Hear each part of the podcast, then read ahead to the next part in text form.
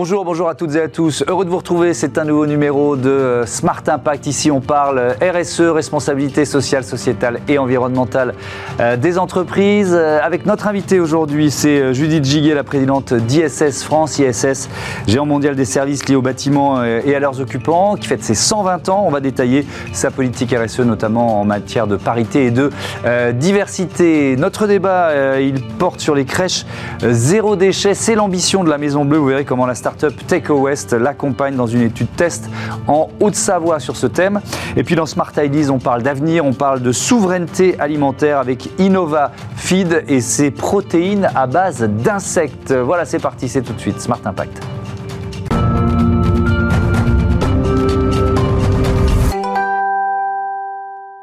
Bonjour Judith Giga, bienvenue. Bonjour Vous êtes donc euh, la présidente d'ISS France, ISS Groupe mondial d'origine danoise. Euh, je le disais, qui fête ses 120 ans, 30 ans en France, 400 000 collaborateurs, dont 18 euh, 000 en France. Vous êtes présent, dans, plus de, 30 pays. J'aime bien poser le décor d'une interview. C'est quoi les métiers d'ISS? Parce que c'est assez varié quand même. Absolument, vous avez tout à fait raison. C'est une fois qu'on est dans le bâtiment, c'est rendre service aux occupants euh, du bâtiment qui sont à l'intérieur mmh. et entretenir aussi le bâtiment. Donc les métiers, c'est d'abord un groupe de propreté. Ça, c'est l'histoire, 120 ans. Et une fois qu'on est dans le bâtiment, c'est rajouter des services pour que nos clients se concentrent sur leur cœur de métier et nous délèguent tous ces éléments qui vont faciliter hmm. la vie de leurs salariés, le bien-être de leurs salariés. ce que les Anglais appellent le facility management, c'est ça? Exactement, le facility management. Hmm. Donc ça va aller de l'accueil, l'entretien des espaces verts, euh, le food aussi. Et euh, ISS, donc dans 30 pays, comme vous l'avez dit, Thomas, avec tous ces services. En France, en plus, on fait euh, de la logistique et de la production. Hmm. Donc on va prendre en charge la logistique pour nos clients et même de la délégation de de, production pour des clients industriels. Hmm. Vous êtes à la tête d'ISS France depuis euh, quoi, un peu plus de six mois, c'est ça? C'est exactement ça. Euh, c'est quoi votre ambition quand vous arrivez comme ça, vous prenez la, présidence, vous dites je vais, je vais, comment je vais impacter finalement, je reprends le terme de l'émission? Euh, En fait, il y, a, il y a une rencontre entre ISS euh, et, moi parce que ISS, comme vous l'avez dit, c'est un groupe danois avec mmh. des valeurs extrêmement fortes, extrêmement ancrées, euh, de respect, de, de, transparence, mmh. d'honnêteté et un, angle très très fort sur la responsabilité sociale et sociétale et environnementale. C'est vraiment, enfin, c'est vraiment ancré mmh. dans l'ADN danois. Et moi, mon parcours avant ISS, il y a quelques années de ça, c'était vraiment un investissement très fort sur ces sujets, mm. notamment quand je travaillais au ministère de l'écologie. Oui, vous avez été directrice de, cabinet du, ministère de l'écologie et du développement durable, puis du ministère des Sports avec euh, Jean-Louis Borloo, avec Chantal Joanneau. Donc, euh, euh, donc sur, sur cet aspect peut-être plus environnemental, justement, quel, quel, levier vous, vous voulez mettre en œuvre au sein de l'ISS France? En fait, on, a une double responsabilité, comme vous l'avez dit tout à l'heure, on a pour nous-mêmes, mm. ça c'est notre notre structure, notre ADN, mais on a aussi une responsabilité pour nos clients, puisqu'on apporte chez eux du service, et c'est pour nous l'occasion de les aider à satisfaire leurs objectifs euh, de responsabilité sociale et environnementale. Donc, quand on travaille pour nos clients, mmh. c'est réfléchir évidemment, euh, par exemple, aux produits écolabels, de faire, de rendre nos services en ayant euh, plus de produits écolabels, voire, nous, notre objectif en France, 100% de produits écolabels dès lors qu'ils sont disponibles. Mmh. Donc, ça, c'est aussi la, le levier de la politique d'achat. Ça, c'est vraiment un levier important quand on est, chez l'entreprise. C'est un levier très, très important, Thomas. Et, et je suis vraiment heureuse parce que moi, je suis un intimement hmm. On peut faire nos métiers différemment avec des produits écolabels, avec de la consommation d'eau réduite, avec euh, une réflexion sur l'impact carbone. Hmm. Et on a nos clients qui prennent de plus en plus conscience. Il y a l'écolabel et il y a le local. Est-ce que c'est aussi une dimension de votre politique d'achat euh, les achats, absolument. On a une dimension euh, effectivement de produits écolabellisés, de produits de proximité, mais plus largement parce que nous, on est très environnemental, mais on est aussi à responsabilité sociale et sociétale. Comme vous l'avez dit, on emploie 18 000 personnes en France, 400 000 à travers le monde. Mhm. Donc la, la dimension humaine de la RSE est extrêmement forte chez nous. Et la proximité telle que vous l'envisagez, c'est aussi la proximité en termes d'emploi, en termes de présence dans les territoires, parce qu'on mhm. est présent dans 25 000 sites à travers la France. Donc en termes d'emploi mmh. et, de proximité, c'est extrêmement important. Et notamment la question de l'égalité femmes-hommes dans, mmh. dans l'entreprise. là aussi, qu'est-ce qui est mis en place aujourd'hui? Alors, toujours, heureusement, grâce à euh, cet angle très fort du, Danemark, qui est quand même un pays précurseur tant en transition écologique mm. qu'en égalité euh, femmes-hommes. Chez ISS France, on a 68% de nos salariés qui sont des femmes. Alors évidemment parce que les, les, métiers de service en première ligne, mm. ce sont beaucoup de femmes. Mais on a gardé cette proportion jusqu'au COMEX, puisque aujourd'hui le COMEX que je préside a 68% de femmes. Mmh. On n'est pas encore à tous les niveaux euh, managériaux à ce niveau-là, parce qu'on est plutôt autour de 40%, mais on s'est fixé d'être à 50% de femmes managers mmh. en 2025. Est-ce que vous pensez que c'est le rôle, quand une femme devient chef d'entreprise, est-ce qu'elle doit finalement faire ça? Forcément. Alors, euh, Thomas, c'est une, vraiment une question qui va nous falloir plus que 10 minutes, je crois. Euh, je pense que c'est pas une question de femmes, c'est une question d'hommes et de femmes. Mhm. Je pense que les dirigeants, quel que soit voilà leur, genre, doivent avoir cette préoccupation-là, mhm. parce que moi je suis intimement convaincue de la richesse de la diversité.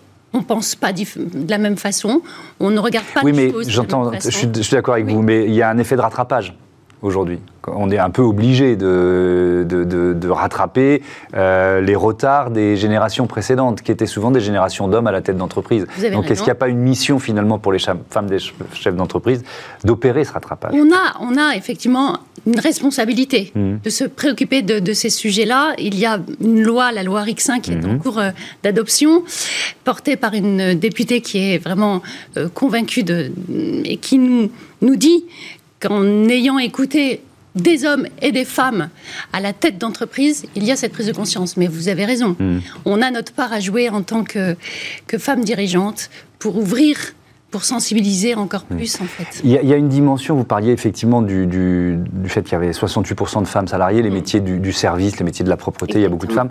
Euh, et il y a une question centrale, c'est la question du travail, de la, journée continue.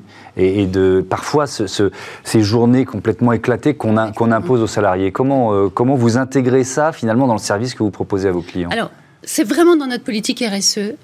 Nous nous sommes fixés des objectifs, des objectifs chiffrés, parce qu'il ne s'agit pas de faire de l'affichage. Mmh. Il faut rendre compte à nos salariés, à nos clients de ce que l'on fait. Et sur la journée continue, d'ici 2025, on veut avoir sensibilisé 100% de nos clients sur l'importance de cette journée continue, mmh. de ce travail en journée continue.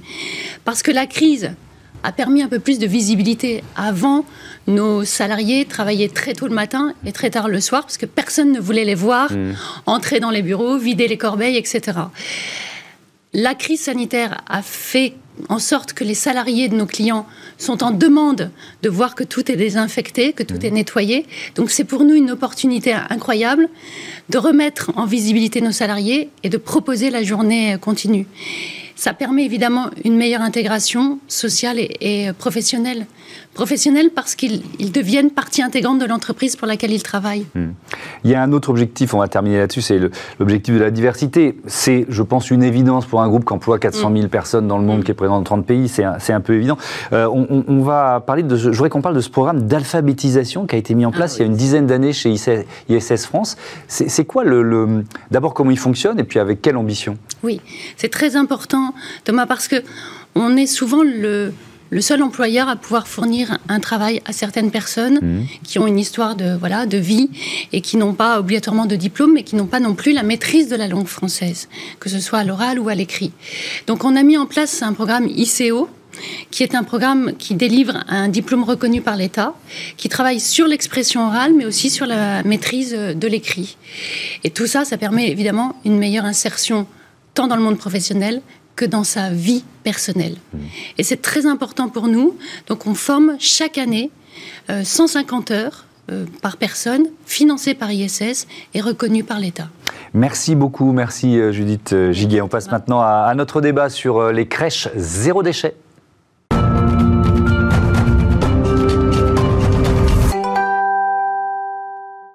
Les crèches, euh, c'est un univers dont on a rarement parlé dans cette émission et je suis très heureux de, l'évoquer parce que les enjeux RSE ne manquent pas, évidemment. On les découvre avec mes invités. Louis Verdier, bonjour. Bonjour. Vous êtes le directeur général France du groupe euh, La Maison Bleue. À vos côtés, euh, Mathieu Labro, bonjour, cofondateur de Take a West. On pose le décor, La Maison Bleue, c'est quoi? Maison Bleue, c'est un, groupe de crèches qui a une vingtaine d'années. on est présent aujourd'hui euh, au Luxembourg, en Suisse, en Angleterre, euh, majoritairement en France, on a plus de 500 crèches. Euh, aujourd'hui en Europe, plus de 5000 salariés. Mmh. 1600 crèches, dont, 400 en France, c'était les chiffres que, j'avais, donc ça a dû euh, évoluer. 15 000 enfants accueillis chaque jour, c'est quand même une sacrée responsabilité, 5 000 collaborateurs. Euh, un mot de Take West, et puis on va comprendre le partenariat euh, qui, vous, qui vous réunit sur ce plateau, et ailleurs d'ailleurs, pas seulement sur ce plateau. Take West, spécialiste du zéro déchet C'est ça, et on accompagne les entreprises, donc principalement dans les secteurs médicaux, sociaux, dans le secteur de l'hôtellerie et dans le secteur de, de la restauration, à mieux gérer les déchets. Donc mieux gérer les déchets, c'est mieux comprendre euh, comment est-ce que euh, chaque euh, entreprise gère son flux de déchets et on mhm. les aide ensuite à mieux les trier d'une part et ensuite à les réduire. Est-ce que pour vous aussi les crèches c'est un univers dans lequel vous n'aviez pas forcément travaillé avant? C'est effectivement une grande première et on était très content de découvrir mhm. ce milieu-là avec la Maison Bleue. comment vous l'expliquez d'ailleurs que, que, cette dimension, ces préoccupations RSE, alors elles étaient peut-être intégrées mais il n'y avait pas forcément soit de communication, soit d'action profonde. Comment vous l'expliquez? On a la chance d'avoir un métier qui a, du sens par lui-même. Euh, on accueille des enfants de 0 à 5 ans, 0 à 3 ans en France. Euh, on a une mission éducative, on a une mission euh, de service public, puisqu'on gère beaucoup de délégations de service public. Mhm. et, à ce titre, je pense que pendant longtemps, ça a suffi au secteur comme élément de mobilisation. Et puis, sous l'impulsion, on va dire, des équipes locales, de nos clients, on a été amené à a formalisé une politique RSE il y a 4 ans à la mmh. Maison Bleue qui s'appelle euh, Smile for Children. Et donc il y a ce, partenariat, études menées euh, dans 5 crèches de Haute-Savoie. Euh, Mathieu Labro, je voudrais savoir, j'imagine que vous avez commencé par un, audit. Qu'est-ce qu'il en ressort? Alors, ce qui ressort euh, de l'audit, c'est qu'aujourd'hui, euh, les volumes de déchets produits euh, par la Maison Bleue font qu'ils passent en dessous des seuils réglementaires qui obligeraient un acteur professionnel à trier ces déchets. Donc, en fait, techniquement, il n'y a, rien qui oblige la Maison Bleue à mieux trier les déchets. Et ça, c'était le premier constat de l'audit. Mhm. C'est vous n'êtes pas obligé. En revanche, on vous conseille, pour aller plus loin, de travailler sur plusieurs axes de, de travail. Et là, ressort de l'audit donc au printemps 2021, euh, mhm. après deux mois euh, d'audit, trois grands axes de travail. Un premier axe de travail sur le tri des déchets. Mhm. Euh, aujourd'hui, il y a un certain nombre de déchets qui ne sont pas triés dans, les crèches. Et c'est d'ailleurs un paradoxe parce que chez nous, on trie tous les déchets. La poubelle jaune, maintenant, ça fait plus mhm. de 20 ans qu'elle a fait son apparition. Mais quand on arrive sur le lieu de travail, bah, c'est assez rare finalement qu'on trie euh, nos gobelets. Et, pas seulement dans les crèches, hein, c'est vrai ailleurs. Hein. Et, c'est vrai partout. Mm. Euh, donc il y a une attente. une attente parce qu'on trie chez nous, mais pas sur nos lieux de travail et pas sur euh, les établissements qui reçoivent du public. Donc ça, c'est le premier constat, c'est un flux de déchets qui est le flux euh, euh, de, de, recyclables euh, qui manque. Le deuxième constat, c'est finalement la question des déchets est peu présente dans la pédagogie. Or, mhm. on peut faire plein de choses avec les enfants autour de la question du, déchet. Donc, c'était notre deuxième recommandation, c'était d'inclure la question des, déchets dans le travail pédagogique. et d'ailleurs, les équipes ont fait un travail formidable là-dessus avec, avec les enfants. et le troisième axe de travail, bah, en fait, les crèches, c'est un établissement recevant du public. Mhm. Et à ce titre, elles reçoivent 250 enfants, mais en fait, il y a surtout 400 parents qui vont transiter chaque semaine, matin et soir, dans cet établissement recevant du public. Donc c'est un lieu euh, qui est un lieu, euh, je dirais, euh, assez logique pour faire de la sensibilisation, pas uniquement auprès des enfants, mais mhm. surtout pour aller toucher les parents. Mhm. Et donc le troisième axe de travail, c'était de réinclure euh, l'établissement dans son écosystème euh, pour qu'il fasse partie euh, de, pour qu'il pour qu'il puisse aller, pour qu'il puisse proposer notamment des collectes ponctuelles, des collectes ponctuelles qui ne sont pas uniquement les déchets de la crèche, mais des déchets qui pourraient être ramenés par les parents. D'accord, des collectes solidaires. des collectes solidaires. Alors, pas les piles, les ampoules, parce que ça, les supermarchés le font et le font mmh. très bien, mais plutôt des déchets emblématiques de la puériculture. Et là, on a les jouets, le textile, euh, les enfants grandissent vite, mmh. on a souvent des déchets de mmh. textile, on peut les ramener euh, dans les crèches de la Maison Bleue, du moins sur celles qui font l'expérimentation, euh, et les, une collecte alimentaire qui a eu lieu d'ailleurs mmh. récemment, et on a récupéré plus de 40 kilos de déchets alimentaires, enfin de denrées alimentaires à donner. Ah oui, à donner, parce que c'est aussi l'objectif. Louis Verdier, donc ça c'était le, constat. Depuis, vous avez commencé à activer, on l'a compris, ces, leviers d'amélioration. C'est quoi votre retour d'expérience? Comment, comment ça se passe? Le, retour d'expérience, c'est que quand ça vient des clients, et en l'occurrence la, communauté de communes des Quatre-Rivières était très moteur sur le projet, avec les habitants autour des crèches qui se sont mobilisés, et quand ça vient des équipes, c'est très facile. Nous, ce qu'on essaye de faire, on a plus de 400 crèches en France, c'est de ne pas imposer des choses qui viendraient euh, du siège social, mmh. en sorte que les équipes qui ont des idées, elles en ont énormément, trouvent euh, du soutien, que ce soit du soutien d'expertise, euh, c'est le cas avec Take West, du soutien matériel et une, forme de, banque d'initiatives qu'elles peuvent mobiliser comme elles le souhaitent. on, est très sensible dans les crèches que le l'aspect éducatif, l'aspect pédagogique de notre travail, mmh. puisse aussi toucher pas uniquement les enfants, les enfants, c'est facile. Euh, ils sont toujours extrêmement euh, enthousiastes à l'idée d'avoir une activité. Et comme ils sont petits, c'est inconscient, on arrive à faire notre rôle, on va dire, de préparer des citoyens. Euh, mais le, point de Mathieu est le point le, plus efficace, c'est comment par l'enfant, on arrive à mobiliser une communauté. Et ça, nous, ce qu'on les enseignements qu'on tire de, l'expérimentation qu'on fait là, c'est qu'à partir du moment où on arrive à, mettre en branle une communauté d'intérêt autour de ces démarches-là, euh, nous, on n'a plus rien à faire en tant qu'entreprise. oui, ça marche tout seul, quoi, en, quelque sorte. Euh, sur le tri des déchets, euh, là aussi, si, on, fait un premier retour d'efficacité, qu'est-ce que vous avez mis déjà Est-ce que ça suppose un peu d'investissement? C'est-à-dire qu'il y a, du, matériel, des poubelles, du, d'un système de tri qu'il faut mettre en place. C'est assez, en fait, l'investissement est assez limité. ce qu'il faut, en revanche, c'est former les équipes. c'est travailler sur l'ingénierie pédagogique pour les enfants. Un, enfant de deux ans, on le fait pas travailler sur le tri comme on fait réfléchir un adulte. C'est-à-dire qu'on a un travail sur les matières, on a un travail sur le toucher, euh, on a un travail un peu euh, euh, de euh, c'est pas du nudge marketing, mais presque. Comment mm. est-ce qu'on incite par des pictogrammes, euh, par l'image, l'enfant à aller vers la démarche de tri, par exemple? ça, ça demande un peu de temps, oui, ça demande des compétences pédagogiques, mais ça, tombe bien, c'est notre métier. Donc ça, ça, fonctionne. Euh, ce, cette mise en place, j'ai vu qu'il y avait aussi une idée de d'ergonomie dans les axes de travail.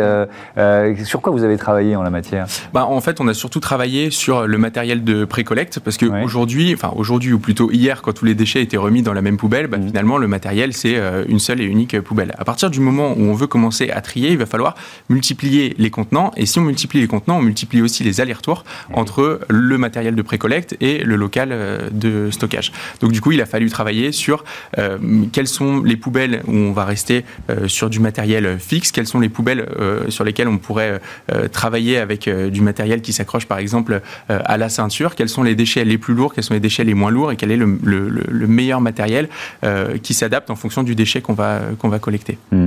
Euh, quel frein vous avez rencontré, s'il y en a eu? Il n'y a pas de frein. Le seul frein qu'on a, c'est l'organisation du travail dans une crèche. Euh, on accueille des publics fragiles, on accueille des enfants tous les jours. Euh, on a des impératifs d'encadrement de, ces enfants. On ne peut pas les laisser seuls pendant qu'on va au local poubelle. Euh, et donc, c'est d'adapter ce mode opératoire aux contraintes qu'on a par ailleurs sur notre métier de base, qui est d'accueillir des enfants. Hmm. donc, ce n'est pas des grosses contraintes, mais c'est la conduite du changement. il faut que les équipes puissent le faire sans que ça vienne soit dégrader la prise en charge de l'enfant et des familles, soit euh, les mettre dans une situation plus tendue en termes de gestion des plannings. Hmm. Donc là, j'ai bien compris que l'impulsion, elle est partie de, de, votre client qui était un client public, c'est ça hein? Exactement. Est-ce que euh, vous ressentez le, la même volonté un peu partout aujourd'hui? Parce que là, on est, on, c'était une étude un peu test menée dans cinq crèches. J'imagine que vous avez en tête de le, de le développer. On avait fait un, premier diagnostic euh, avec EcoWest sur des crèches parisiennes, dont le résultat, hein, on, l'avait eu en janvier 2020. Alors, après, il s'est passé ce qui s'est passé. Ça a mis un peu, un peu en pause un certain nombre d'initiatives. Une parenthèse. Une grande parenthèse. Mais euh, on le voit partout, en fait, cet, euh, cet intérêt-là, et notamment l'intérêt de dire que la crèche euh, peut faire par son, son, modèle éducatif, on va dire, par son ambition pédagogique, beaucoup plus qu'uniquement ce à quoi elle n'est d'ailleurs pas contrainte d'un point de vue réglementaire. En fait, on est des, petits établissements en termes de déchets.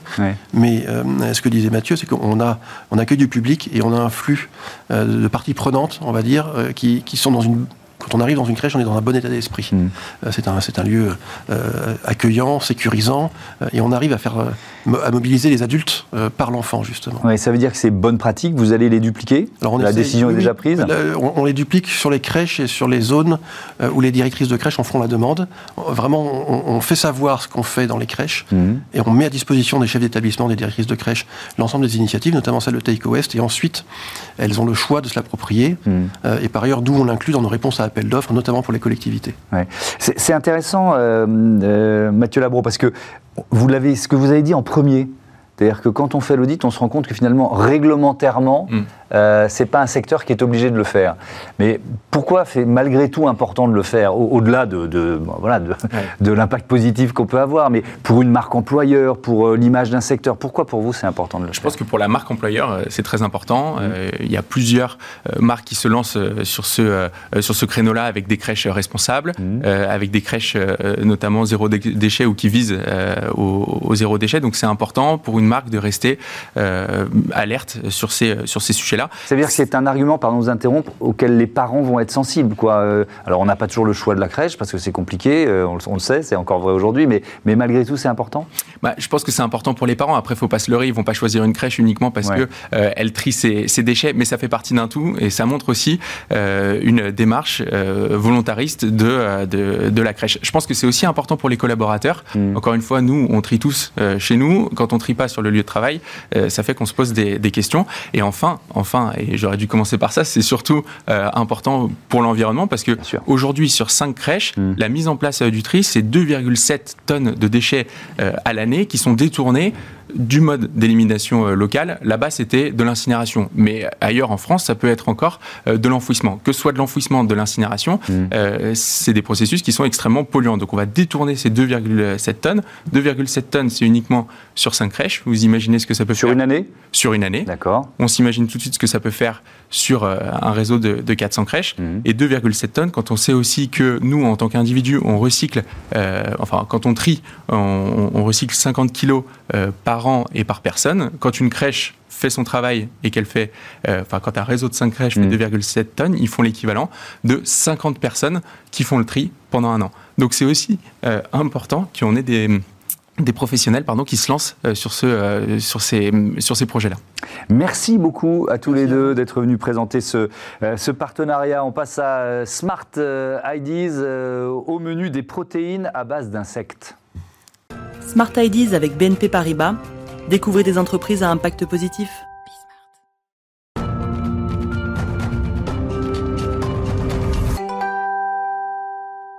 Smart Ideas avec euh, Bastien Augéry, bonjour, bienvenue. Vous êtes euh, le cofondateur euh, d'InnovaFeed avec Haute et Clément Ray. Pourquoi vous, vous l'avez créé cette entreprise? C'est quoi votre, votre déclic?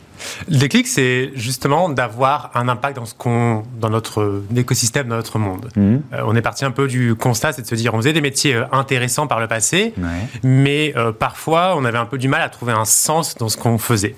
Et on a regardé du coup différents secteurs, différents éléments, et ce qu'on s'est rendu compte pour créer InnovaFit, c'est de se dire, on avait envie de trois choses. Un, avoir un impact. Deux, avoir, de créer une société qui soit aussi performante d'un point de vue environnemental, c'est la notion d'impact, mais aussi mmh. d'un point de vue économique. Parce que sans performance économique, c'est compliqué d'avoir un impact, d'avoir l'impact euh, à la bonne échelle. Mmh. Et le troisième élément, c'était euh, d'avoir un projet qui soit à connotation euh, industrielle. Donc bien sûr, il y a toujours du digital dans le volet industriel, mmh. mais la notion d'industriel était importante pour nous. Alors on est tous ingénieurs de formation. Et le côté industriel est important parce que c'est quelque chose qui est assez tangible, qui s'inscrit dans l'intérêt et qui est extrêmement inclusif. Hmm. Et alors donc, il y a cette idée de protéines à base d'insectes. Qu'est-ce que, qu'est-ce que vous avez mis au point? Qu'est-ce que vous proposez finalement? Alors, Assez simplement, ce qu'on fait, c'est on produit euh, avec des élevages d'insectes des protéines, des huiles pour le marché de la nutrition euh, animale. Donc on vient nourrir des saumons, des truites, euh, des volailles, de la nutrition végétale, donc des plantes au travers d'engrais, et demain la nutrition pour les hommes. Et en fait, c'est assez simple ce qu'on fait. On fait exactement ce qui se passe dans la nature. Dans la nature, on a une pomme qui tombe au sol, qui est consommée par des insectes. Ces insectes vont ensuite se développer et être consommés par euh, des oiseaux, par mhm. des poissons.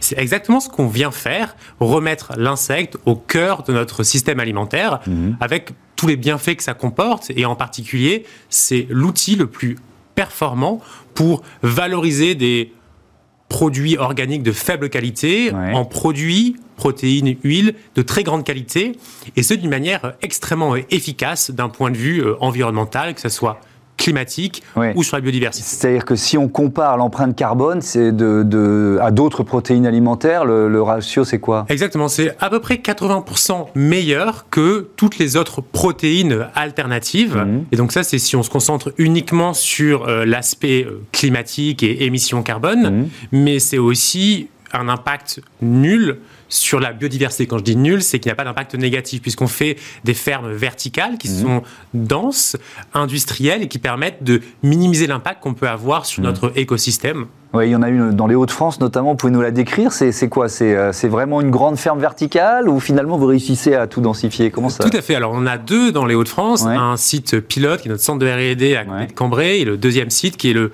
la plus grosse ferme verticale du monde. Et c'est une ferme qui est complètement euh, automatisé et qui est euh, la conjonction de trois grands éléments. C'est toute la R&D qu'on a pu euh, développer, le savoir qu'on a pu développer sur le côté science du vivant, parce qu'on fait de l'élevage avant toute chose. Deuxième volet, c'est tout ce qui est automation. Donc, c'est une usine qui est complètement automatisée avec mmh. énormément d'équipements qui permettent de stocker, déstocker nos insectes, transformer nos insectes. Et enfin, et c'est là capacité qu'on a pu avoir de mettre énormément de capteurs dans nos usines pour venir capter différentes typologies d'informations mhm. et analyser ces données pour améliorer nos process de production. Mhm. Euh, je voudrais qu'on parle de, l'enjeu de souveraineté alimentaire. L'Europe importe 70% de ses protéines. J'ai vu ce chiffre en, préparant l'émission.